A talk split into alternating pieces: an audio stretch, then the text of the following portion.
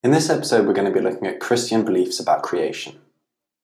Christians believe that God created the universe and everything that's in it, including animals and human beings. Some Christians interpret Genesis and John as indicating the presence of the Trinity in the process of creation. The story of creation can be found in the Bible, including the accounts in the first two chapters of Genesis.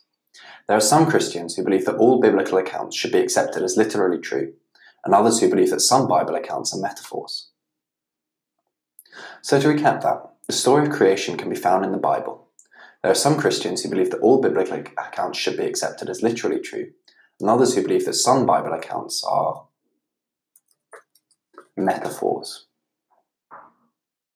And which of the following Bible passages are interpreted by some Christians to indicate the presence of the Trinity in the process of creation?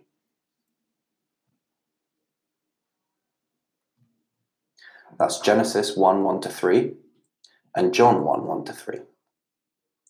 The Bible accounts of creation in Genesis say that God declared the world he had created to be good. It also says that men and women were made in the likeness of God. Some Christians interpret the Bible accounts of creation literally, others interpret the accounts metaphorically. There are some Christians who believe that all biblical accounts should be accepted as literally true, including the account of creation.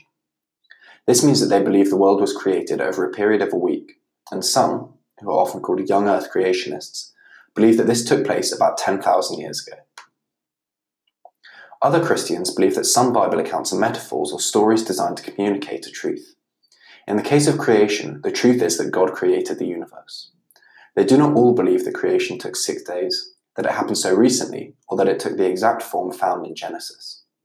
The important beliefs for these Christians are that the process was initiated by God and men and women are made in God's likeness.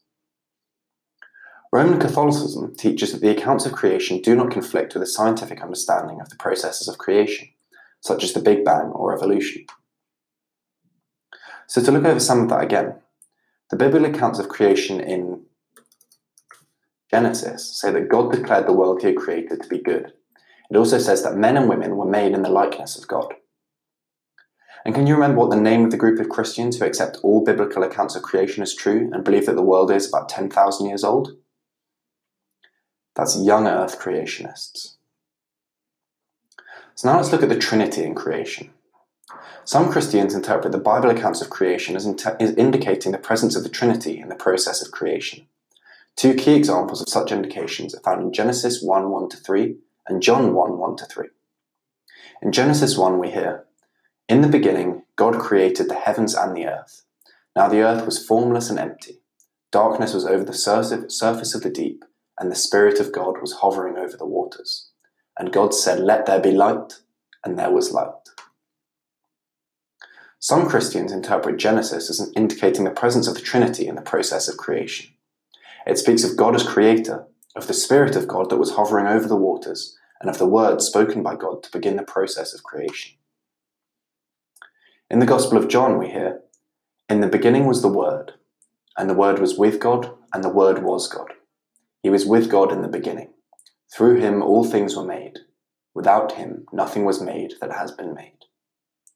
Many Christians believe the Word, which is logos in Greek, refers to God the Son, who was the creative word spoken by God at the start of the universe, and is often referred to as the Word of God in Christian writings. The idea that the word refers to God the Son is important in the Gospel of John. John says that the Word was present with God at the beginning and that everything that came into being did so through him. John means that the Word is to be understood as Jesus, God the Son. Jesus is also the Word because he spoke God's words throughout his ministry. So, to look over some of that again, what are the, some of the reasons why Christians interpret Genesis 1 1 to 3 as indicating the presence of the Trinity in the process of creation? That's because it speaks of God as creator. It speaks of the Spirit of God that was hovering over the waters. And it speaks of the words spoken by God, referring to God the Son. And some Christians interpret the Bible accounts of creation as indicating the presence of the Trinity during creation. Do all Christians believe that all biblical accounts of creation should be accepted as literally true? No, that is false. And in reading the Gospel of John, many Christians believe the Word refers to God the Son, who is the creative word spoken by God.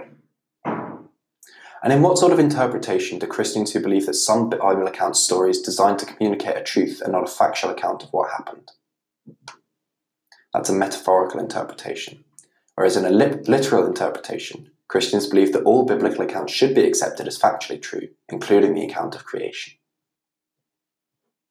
Roman Catholicism teaches that the accounts of creation do not conflict with a scientific understanding of the processes of creation, such as the Big Bang or evolution.